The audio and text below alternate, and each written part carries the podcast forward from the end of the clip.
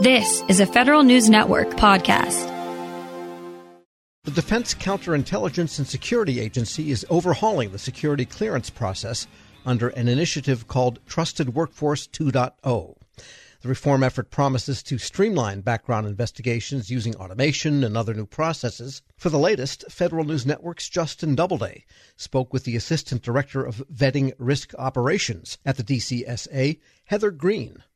The intent is to streamline the vetting process, cut the time to get an individual on the job, increase workforce mobility, and what I consider most important is the ability to enhance our national security by providing early detection of risks and threats. DCSA is the lead implementer for this Trusted Workforce 2.0. Um, we, as the agency that's responsible for more personnel vetting than any other federal agency, uh, we are working towards uh, implementing the full TW 2.0 strategy far as uh, my team's role and where we are today, one of the five vetting scenarios in Trusted Workforce 2.0 is specifically continuous vetting. Implementation of continuous vetting moves us from the periodic reinvestigation model to risk-based model, providing for that early detection of risks and threats.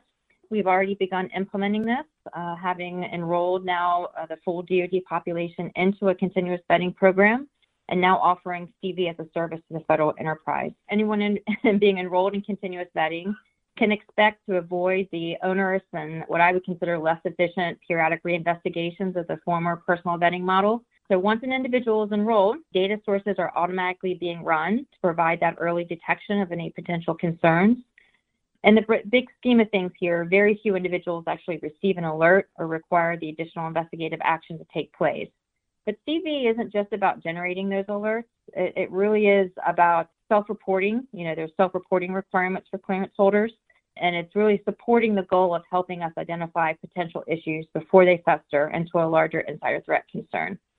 Okay, and, and so what are some of the events that you're getting alerts about today? Because as I understand it, for that DoD population as a whole, you're only at the trusted workforce 1.25 sort of version and you're working toward the 1.5 um, on your way to the 2.0. So this is kind of uh, a building up, right? Where are you at today with what you're, what exactly you're tracking in terms of alerts? Yeah, no, that's a good point. So it, it's definitely a, a journey. We're adding more data sources and expanding the population on a daily basis. So our, our most common alerts that we receive are uh, criminal um, and financial. So we do have financial data sources turned on. And beyond that, uh, we, ha- we do cover the terrorism category.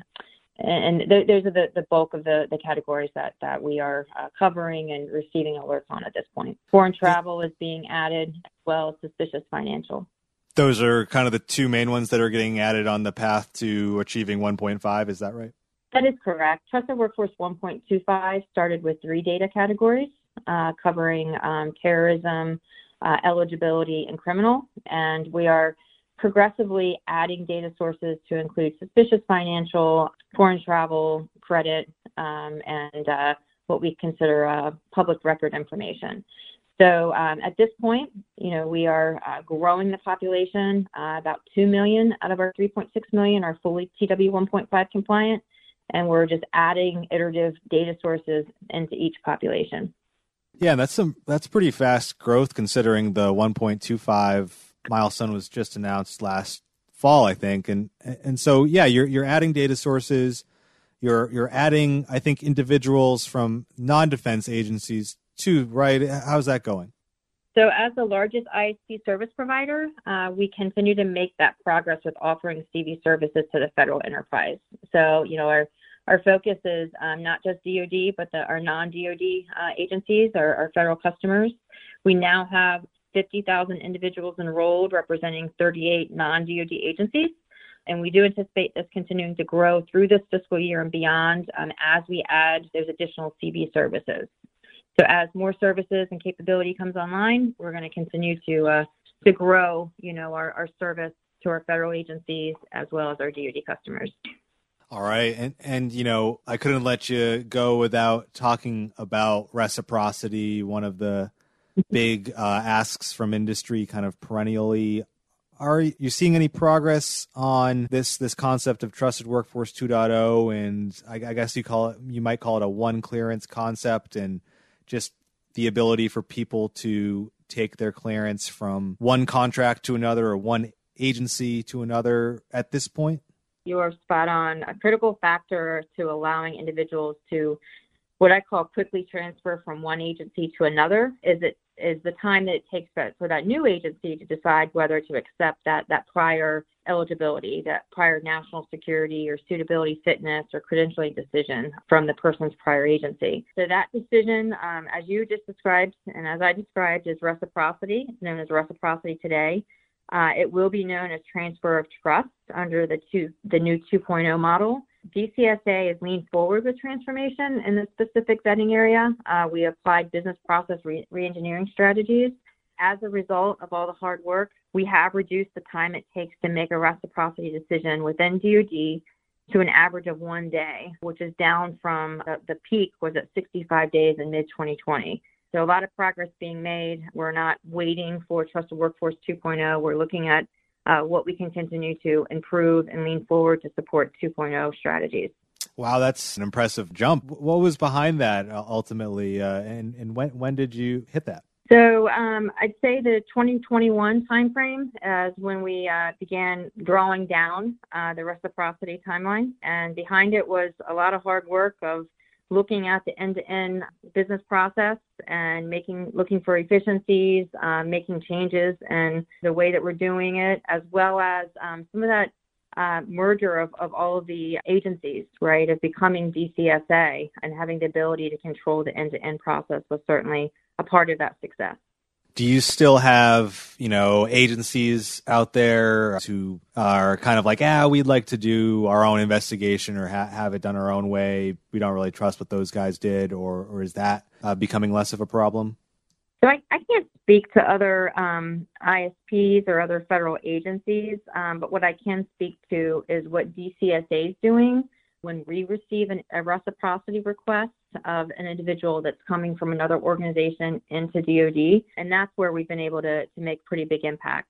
I think that Trusted Workforce 2.0, you know, one of the vetting scenario is focusing on that transfer of trust to ensure we have a consistent application to the federal policy. So I think that will continue to evolve and improve over time.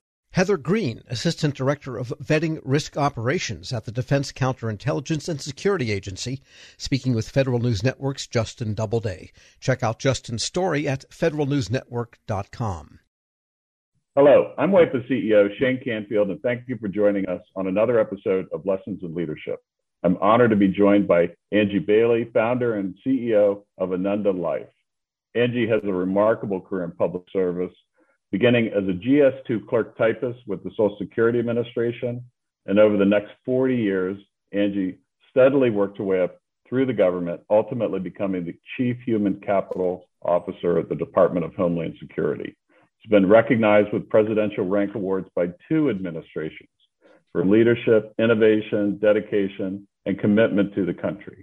Angie, thank you for joining us. Thank you, Shane. What a pleasure to be here. Angie, you've made quite a name for yourself as a leader in the federal workforce. Who was the first person you remember looking up to as a leader, and what about them inspired you? You know, I often think about this because you know sometimes we think of the people that we look up to the most as being somebody that throughout our career has you know been at the highest levels and all.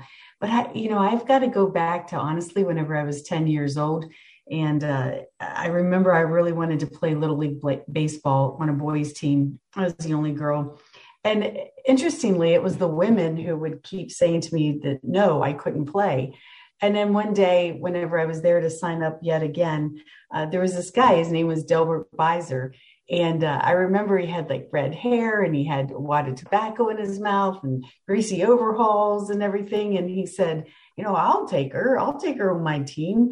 And, you know, just looking back on that, there's so many leadership lessons and things that I just really admire about him and actually I thought about throughout my entire career. He took a chance on somebody he didn't know. He um, put aside whatever conscious or unconscious biases that he might have had about having a girl on a team. He treated me the same, uh, whether you know if i wasn't performing i got benched just like the boys. I got no special treatment. And and and he was just really honest with me and he just included me in everything. And so looking back on it uh, you know really it was delbert Beiser, our local mechanic in our little small village that was I think my inspiration for going on to, I hope, become the leader, um, you know, that that I wanted to be. I'd say half of the guests on this podcast have had similar stories where they reach back to either childhood or young adulthood. And I and I think as leaders, it's really incumbent upon us to keep that in mind that that what we say and do at, especially in the younger ages, really can have a lifelong impact. How would you describe your leadership style, and and how's that developed over time? I would say that the one word that describes my leadership style is that I care. Um, I guess that's more than one word, but I care. Uh, I, I've always cared about the mission. I've always cared about the people. I've always cared, you know, about making sure that that they had what they needed or that they were developing the way uh, you know that they aspired to develop and i tried to take this approach of not treating people the way i wanted to be treated but instead treat people the way they wanted they want to be treated and i think that that really kind of developed over my career you know i started out just like most leaders do where it's very results driven. It's all about the bottom line. You need to make sure that you get everything accomplished because you know that's what everybody's looking for the goals the metrics etc but i think as you mature and you go along you start to to your point you draw back on those early childhood days or early adult young you know whenever you're a young adult and you say you know i think that there's a little bit more to this than just the bottom line. And so over time I really began to, I, I think, see a much bigger picture and the entire ecosystem, if you will, and how the people themselves fit into all of this. And that ultimately, at the end of the day, it was all about the people. And so I, you know, I think my my maturity allowed me to then shift and focus more on the people than than so much on results and bottom line. You've been recognized with two presidential rank awards two different administrations. You founded your own company. Tell us a little bit more about your background from the beginning and, and how did that lead you to where you are today? Well, you know, it's kind of interesting, like you said, that I started out as a GS2 Social Security Administration. I mean, what I really wanted to be was a criminal prosecuting attorney. It's that's that was absolutely my dream. I sometimes joke and say what I really wanted to be was a mafia don, but that wasn't going to work out. So, you know, had to be a criminal prosecuting attorney. But, you know, I had to get a job to pay for college. I, you know, it wasn't in the cards that I was going to be able to go to college without a job. So I applied at the Social Security Administration, or I'm sorry, at the unemployment office. And lo and behold, I got a job at Social Security. I didn't even know it was federal, to be honest. Uh, from there, I went to the Department of Defense and I found this, this career field called labor and employee relations. And honestly, it was as close as I was going to get to being a criminal prosecuting attorney.